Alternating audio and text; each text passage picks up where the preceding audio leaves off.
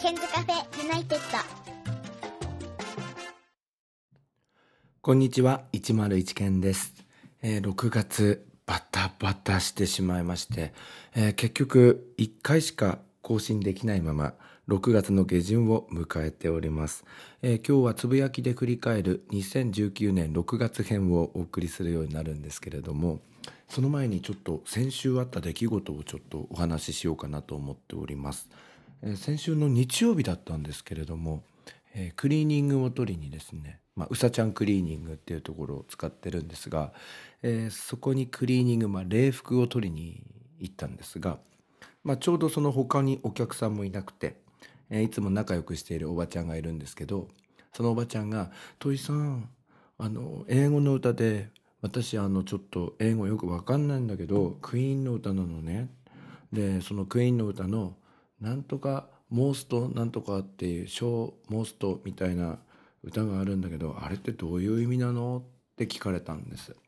でそうするとクイーンですと「The show must go on」っていう歌かなと思ってあの YouTube でその曲をちょっとかけてみたらそうそうそうそうそうそれそれあモーストじゃないんだみたいな「The show、uh, most、uh, show, The show must go on」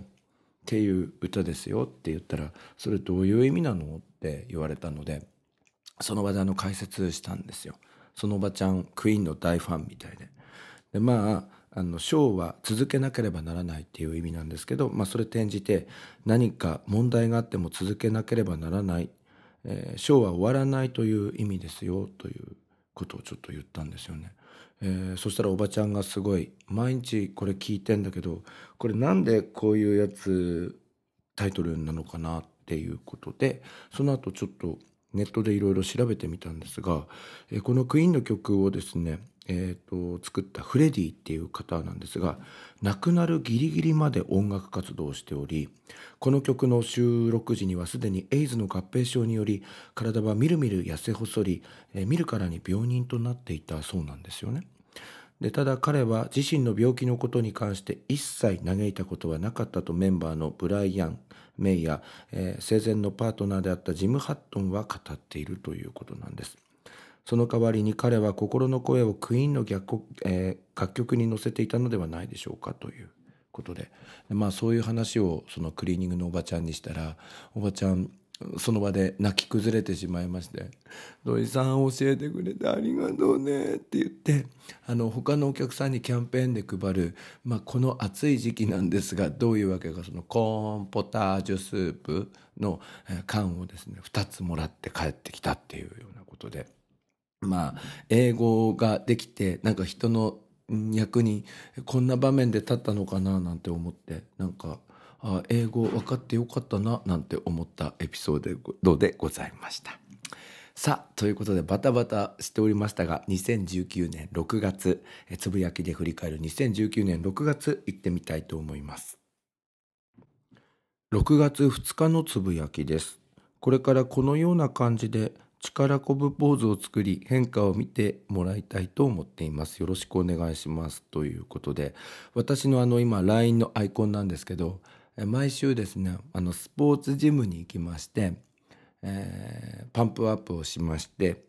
でその後プロテインを飲んでめっちゃいい感じになったところで車に乗り込んでそして車の中で一枚力こぶの写真を撮るっていうことを、えー毎週続けておりまして、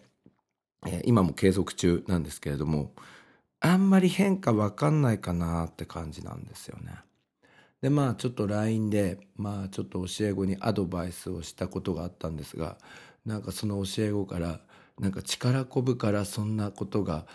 力こぶが吹き出しになってそんなアドバイスされても説得力ないかなっていう返事が来ましてこの野郎って感じだったんですけど今私のアイコン力こぶになっておりますがそろそろちょっと7月からはやめて普通のやつにしようかなってなんかアホらしいなってちょっと思ってきましたけどなかなか筋肉がつかない状況なんですけどね。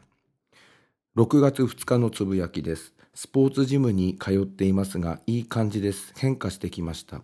体重はピークの時から8キロ減です。なかなか筋肉がつかないんですけどね。これからも頑張っていきたいと思います。ということで、え、6月2日時点の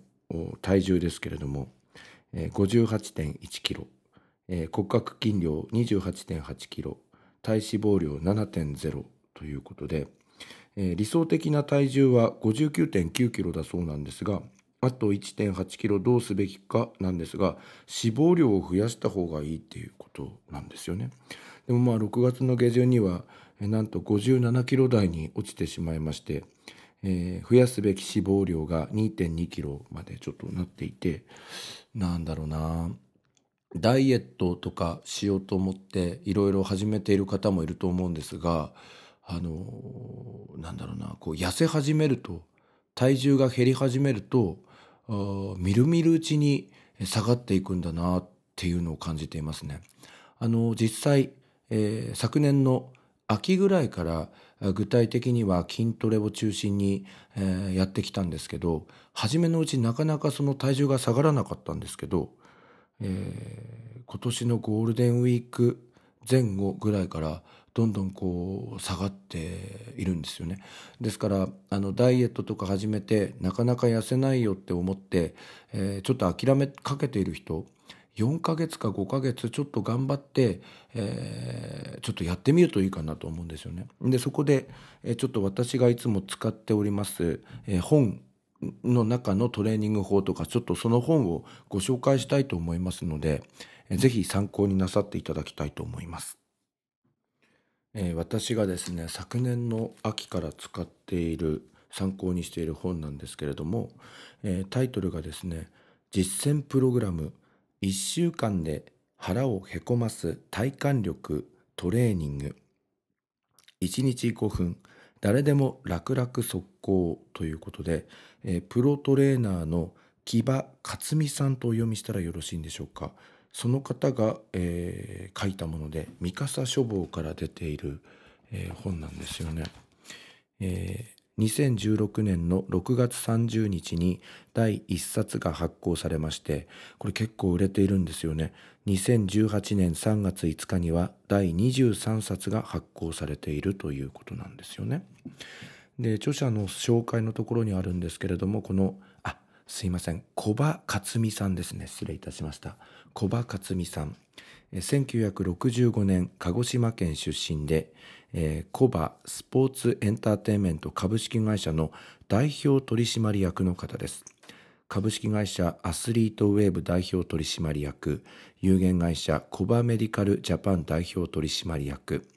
TTC トータルセラピストコミュニティ代表理事、えー、日本体育協会公認アスレティックトレーナー柔道整復師鍼灸師健康運動指導士 FC 東京のヘッドトレーナーを経てサンフレッチェ広島ユースガンバ大阪ユースでアドバイザーを務めるほかインテルミラノの長友佑都選手や日本代表の金沢選手のパーソナルトレーナーを務めています。現在小橋式体幹バランストレーニング協会の代表だそうです。詳しいことはですね、URL が出ております。http コロンスラッシュスラッシュ、えー、コバカツミ .jp こちらでちょっと調べていただきたいなと思うんですが、この本マジですごいっすよ。あの今までいろいろなですね、その体幹とか筋トレの雑誌を買ったり、本を買ったりしていたんですが、これに出会って、え本当に腹があの痩せました。で現在ですねその、えー、この、え、インボディ、えー、スポーツジムでいつもとっているインボディなんですけれども、えー、ウエスト周りっていうのが今まで77センチぐらいあったのが今72センチ台になっていて、えー、内臓脂肪レベルっていうのも低くなっているんですよ。本当にあのーこの本すごいなって思ったんですよね。でこの本の表紙の裏に今すぐ超男前な見た目に変わる。あなたの体幹力の衰えをチェック。2つ以上当てはまったら即始めようということで皆さんももしよかったら今からえー、お伝えする123456789101111の項目の中で、えー、2つ以上あったらぜひこの本、えー、三笠書房から出ております。1週間で腹をへこます体幹力トレーニング。手に取ってみたらいかがでしょうか？という感じです。1なんだか疲れやすくなった。2階段よりエスカレーターをよく使う。3最近太りやすくなりお腹も出てきた。4自分の姿勢の悪さに気づいてぎょっとしたことがある。あ今なんか姿勢直してしまいました。5長時間座り続けるのが辛く何度も姿勢を変える6お尻やお腹など体が全体的に垂れてきた7車に乗る動作が窮屈に感じる8背中の後ろで楽に手を組めない今楽に手を組めますはい。8、背中の、あ、8、しゃがむのがつらい。9、あれ ?9 か。常に肩が凝っている。そして最後、開脚で90度以上開かない。えー、この中で2つ以上当てはまるものがあったら、ぜひ、えー、手に取ってみてほしいなと思います。えー、みるみる魅力的な見た目に変身。これ本当ですよね。男も女も見た目が9割、もっと言えば腹が9割。腹がへこめば人生が変わるのは事実だ。頭が冴える。自信が深まる。仕事の成果が上がる。嫌でもモテる。潜在能力が目覚める。嬉しい効果続々。なぜ一流の人は腹が出ていないのか。圧倒的効果のメソッド公開。意外なことに人生で大事なことは全て腹で変えられる。見た目が良くなる信頼される人望が集まる健康になる自信がつく仕事力がアップするタフになる。点点点点点って書いてあります。これえっ、ー、とこの先はあんまりあの詳しいことを読んでしまうといけないと思うので、えー、手に取っていただく方に分かりやすいようにプロローグだけちょっとご紹介させていただきたいと思います。小葉克美さんのプロローグ。世界で活躍する超一流のアスリートたち絶賛の体感取れば腹もメンタルも超男前に変わるすごいメソッドだった。体幹力すなわち体の中心を鍛えることのメリットは大きすぎるほど。世界で活躍する多くのトップアスリートや仕事のできるビジネスパーソンたちはコア体幹を鍛えてこそ体にも頭にもものすごくいい変化がもたらされることを強く実感し理解しているのです。体の中心にぶれない軸ができると運動能力が格段にアップします。疲れにくくタフな引き締まった体に変わりウエスト20センチ以上減という方も続々脳の働きや心の強さまでパワーアップすることが続々と明らかになってきていますこれまで私はスポーツトレーナーとしてたくさんの方々の体と心に接してきました。中でも世界の大舞台で活躍中のプロサッカーのインテルミラの長友佑都選手との付き合いは長く、私が出会った頃彼はまだ大学生でした。当時彼は腰に深刻な故障を抱えており、選手生命の危機に瀕していました。ですが、小橋式体幹トレーニングによってどん底状態からワールドカップ出場という最高の状態に見事ステージアップを果たしました長友選手は体幹力を上げれば腰痛や小柄であるという弱点をも克服して世界で渡り合えるのだと実証してくれたのです、えー、この先にもいろいろ書いてあるんですけれども是非この先は、えー、本を買ってみて、えー、実践してもらいたいなと思うんですよね。で目次なんですけれども、えー、チャプターが5つありまして、えー、1腹がへこんで潜在力が楽々目覚める2 2分で体幹力チェック超重要ドローイン。チャプター3実践全員共通12のストレッチ。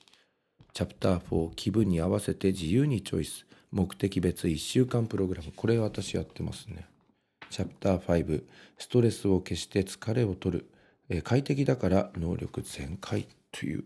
タイトルがついております。目次ですね。で、私はですね、その中にあります56ページからの、え、56ページからの腹をへこますっていうのしかやってないんですよ。ドローイン2っていうやつで、えー、と、えー、腕上げクランチ。それからダブルニートゥーチェスト、えー、それから半身クラッチ、えー、クランチ。それから連続クランチ。それから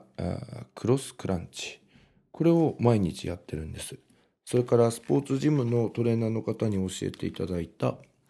えー、ちょっと体幹を上げるということで体幹を鍛えるちょっとストレッチも入れていたりはするんですけどもうこれだけで本当に腹が痩せていって痩せていってまあさっきのトレーニングはですねまあ1日15分から20分朝起きた時にやるだけなんですよね。まあ他にもあのシックスパシックスパッドとか、えー、あとはスポーツジムで少しあの筋トレとかもやってたりはするんですけど毎日やることがすごい効果的なんだななんて思っていてまあこれからもちょっと体を鍛えるというか腹をへこまし続けていきたいなって思っているので是非皆さんこの本手に取ってチェックしてみてほしいと思います。えー、三笠書房から出ております小葉克美さんの著1週間で腹をへこます体幹力トレーニングです。はい、6月6日のつぶやきです。誕生日プレゼントをいただきました。ありがとうございました。ということで、まああの体に変化があるといろいろと今度肌とか髪型とかすごいこだわりたくなってきているのをがあるんですけどこのほど、えー、ボディローションいただいたんですがこちらは、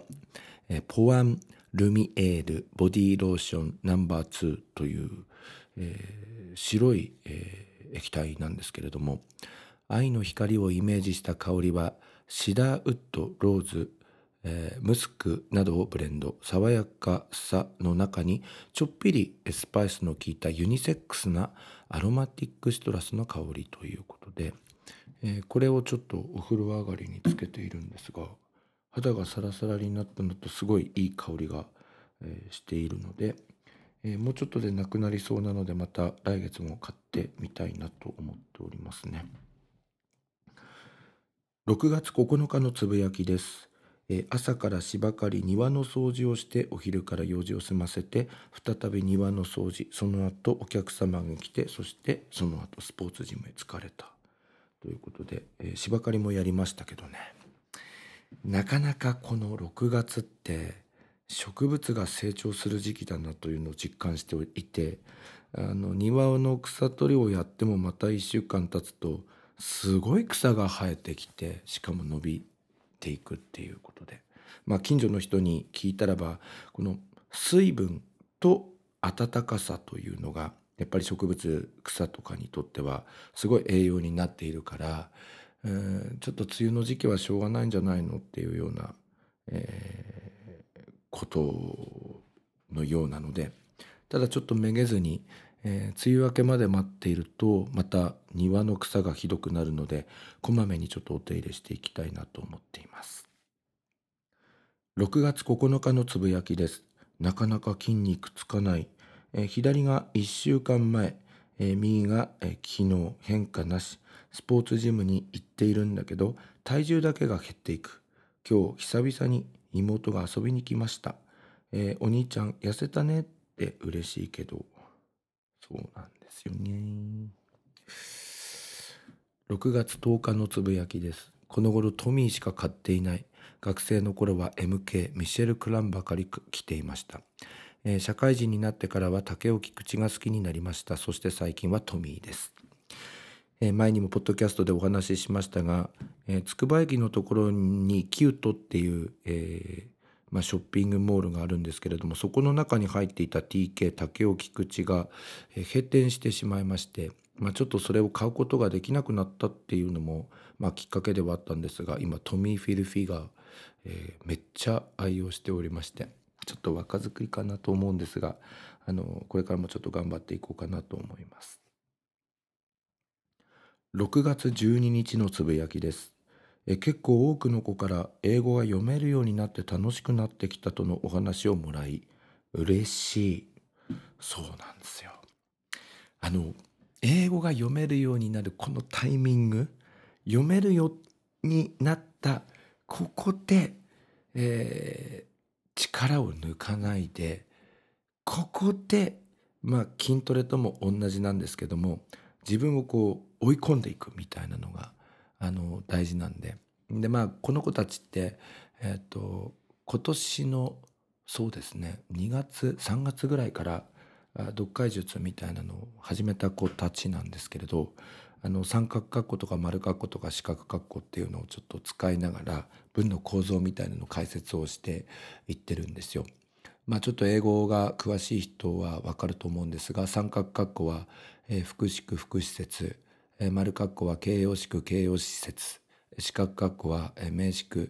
えー、名施設なんですけどこれはあの予備高校師の、えー、西谷昌司さんのやり方をそのままちょっと、まあ、少しちょっと自分なりにアレンジしてそれを今高校の現場でもやっているんですがあの自分浪人時代にこの西谷さんという先生にあの習って英語が結構楽に読めるようになったんですよね。で今ちょっとその四角括弧とか丸括弧とか三角括弧というのをまああの英文の中にこう書き込みながら読んでいくといいよっていう形なんですがこれがちょっと安定的になったらばあのそういう印をつけずにも読めるように3月までに持っていきたいなってちょっと思っているので、えー、これからもちょっと頑張ってもらいたいなと思っておりますね。はい、えー6月15日のつぶやきです。明日は池袋で講演してきます。プレビューのチェックも終わりました。頑張ってこようと思います。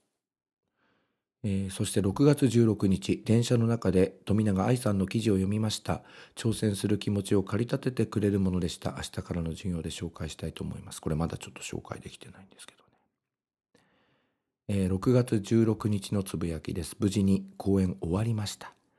えー、終わってから福岡から来てくれた方に声をかけられ内容を褒めていただきました。資料欲しいと言われました。その方も英語の教師をしている方でした。嬉しかったです、えー、わざわざ飛行機に乗りまして、えー、東京の池袋の立教大学まで私の、えまあ、講演も含めて、えまあ、説明会というかその勉強会に足を運んでくれた、え福岡の、えー高校の先生がいたんですけれどもすごい良かったっていうことで終わってから来ていただいてで自分もその1013の講演の内容を参考にして、えー、福岡とか、えー、九州とかで、えー、ちょっと話してみたいんだっていう話があってすごい良かったな嬉しかったなと思っております。6月23日のつぶやきです。トロント経由のニューヨーク面白いかもエアカナダ2日目。えー、2回目ですね、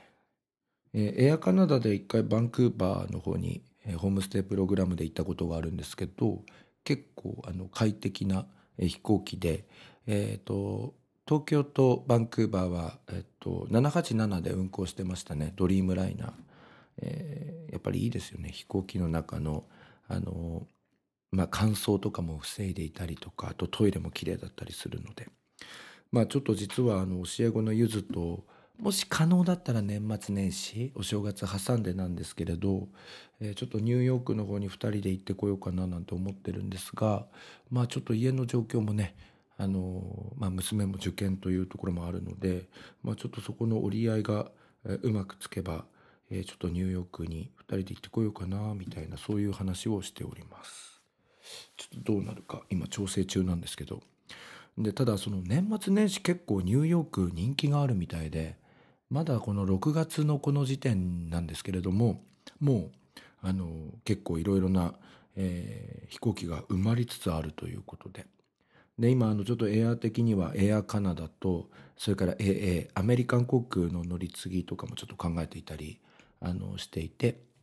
あの国内で乗り継いアメリカ国内で乗り継いでニューヨークはラガーディアの方の国内線の専用の空港を利用しようかどうかとかちょっとお金の方も考えているんですけど20万ちょっとで行けるやつがあればいいかなと思って今見ております。えーと、それから、えー、これでつぶやき終わりなんですけれども、えーとね、メンズの方でも、えー、若いうちにあの、まあ、化粧水であるとかとそれから保湿クリームこういうのをちょっと使っていくといいよというのをご紹介したいんですが、えちょっと肌のケアとかに詳しい方にいろいろアドバイスをもらっているんですけれどあの若いうちに、まあ、男子でもあの化粧水とか使って肌のケアをしっかりしておくと、まあ、40代とかになった時にあんまり老けて、えー見られなくなるっていうその効果。だから20歳ぐらいの人がスキンケア始めるとしたらその20年後の自分をイメージして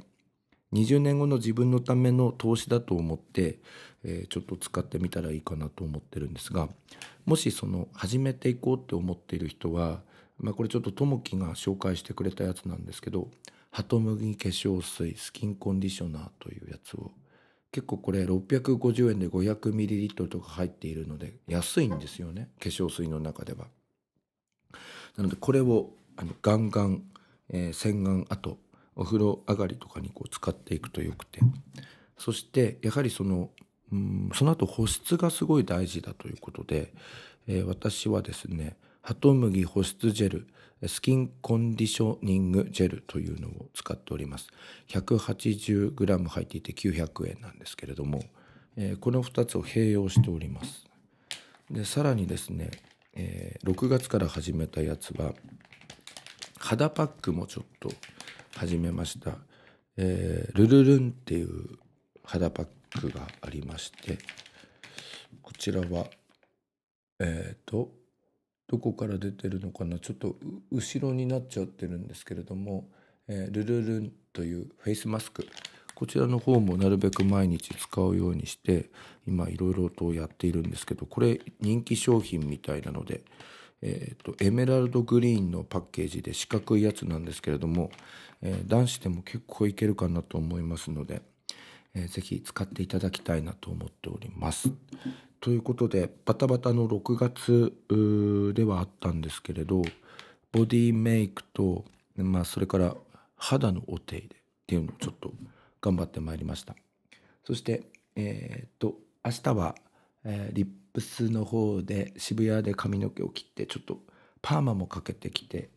みたいなと思っています、えー夏バージョンということで今ちょっと明日どういう髪型にしようかなって、えー模索中ではあるんですけれどもちょっとスパイラルパーマとかをかけてマッシュっぽくしてあまりその仕事上でおかしいなっていう髪にならないようにあの真面目な感じの中でいろいろとちょっとおしゃれをしていこうかなと思っております。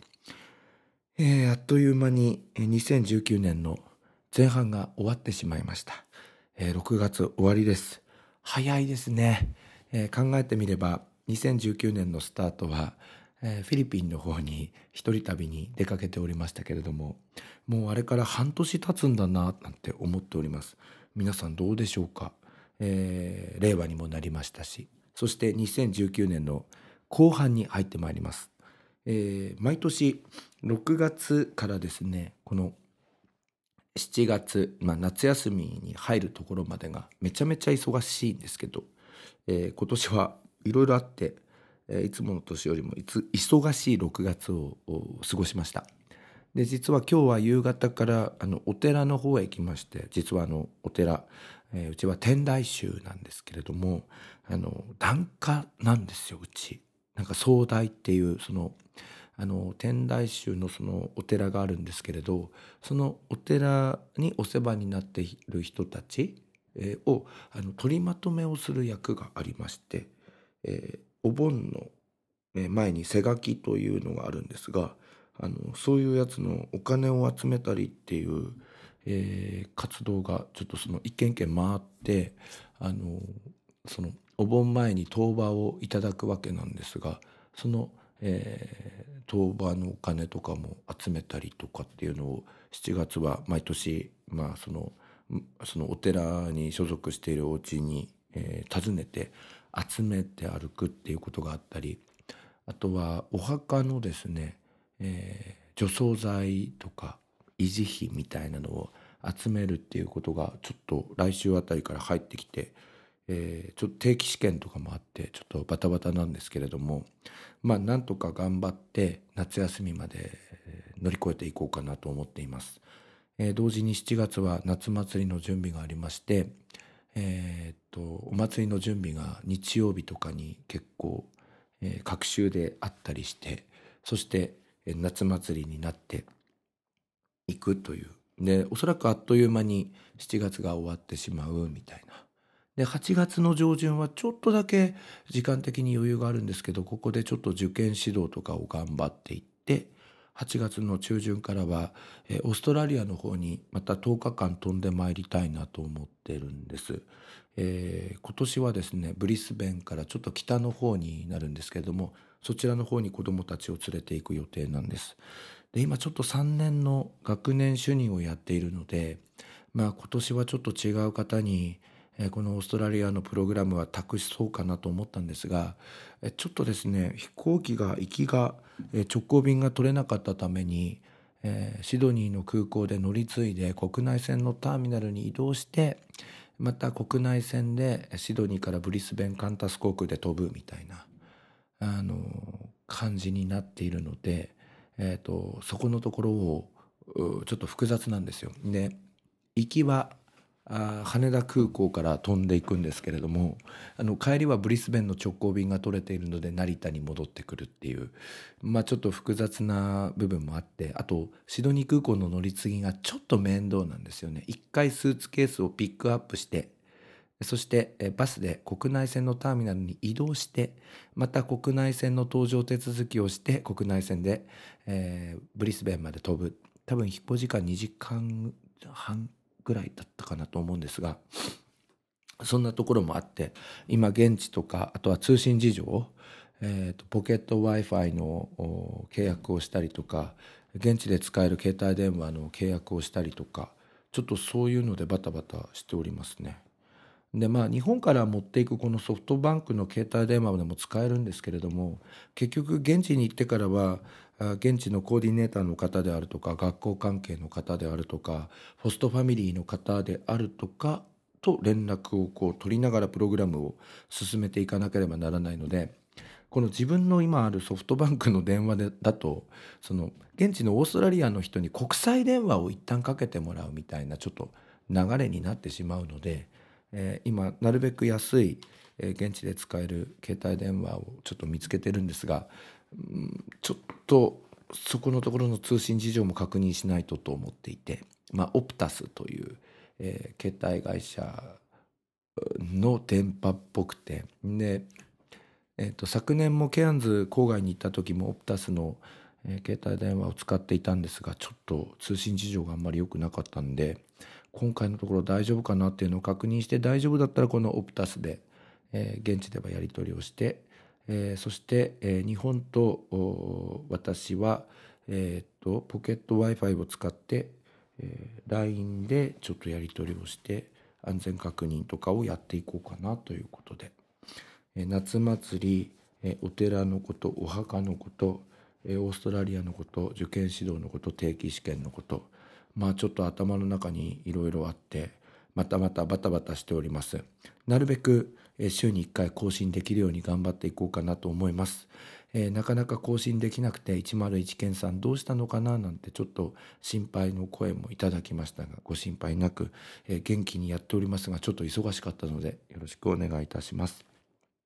えー、ツイッターをやっております。ツイッターは、えー101件、101件、こちらの方で確認をしていただきたいと思います。こちらは鍵がかかっておりません。で、ちょっとインスタグラムなんですけれども、うん、なんかちょっと最近、うん、なんていうのかな、ちょっとあんまりそのプライベートと、えプライベートじゃない部分っていうのをちょっと写真であんまり公開するの良くないなと思ったので今ちょっと鍵をかけてしまいました、えもし申請などしたいなっていう場合は、まあ、直接メッセージか LINE とか、え何かで、えちょっとコンタクトを取っていただけてれば、え承認させていただくようにしようかなと思っておりますのでぜひそちらの方もお願いいたします。ツイッターあんまりつぶやいていないんですけれども、えーちょっと7月は結構つぶやき多めで頑張っていきたいなと思いますのでツイッター中心にご覧いただきたいと思います。えーということで、えー長い期間お待たせいたしましたが101件元気にやっております。これからもよろしくお願いします。ここまでお聞きいただきましてありがとうございました。ここで101ケンさんに代わって、ケンズカフェユナイテッドからのお知らせです。この番組では現在、リスナーを募集しています。iTunes ストアにあります検索バーに、ケンズカフェユナイテッドと英語で入れて検索してみてください。無料でダウンロードすることができます。iPod などに入れて、ぜひお楽しみください。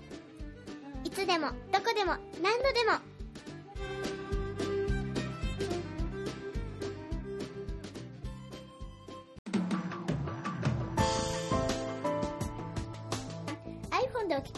さんに新しいサービスのお知らせです。App Store から Podcast というアプリをダウンロードしてお楽しみいただけます。これを利用すると他の作業をしながらでもまたは iPhone を閉じた状態でも聞くことができるようになります。いつでも、どこでも、何度でも